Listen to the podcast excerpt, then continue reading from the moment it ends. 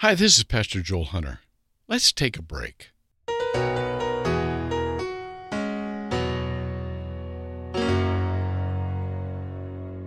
A taxi driver went through a red light, and when the passenger complained, he said, Oh, don't worry about it. My brother does it all the time.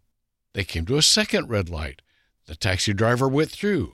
The passenger complained. He said, Oh, don't worry about it. My brother does it all the time.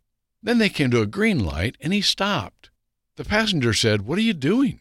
He said, I know it's green, but you never know when my brother might be coming. Here's the principle of life if you don't stop when you should, you probably won't be able to go when you should. Exodus chapter 20, verse 8 says this Remember the Sabbath day to keep it holy. God knows we need a break. Take a break. Then let's go help somebody.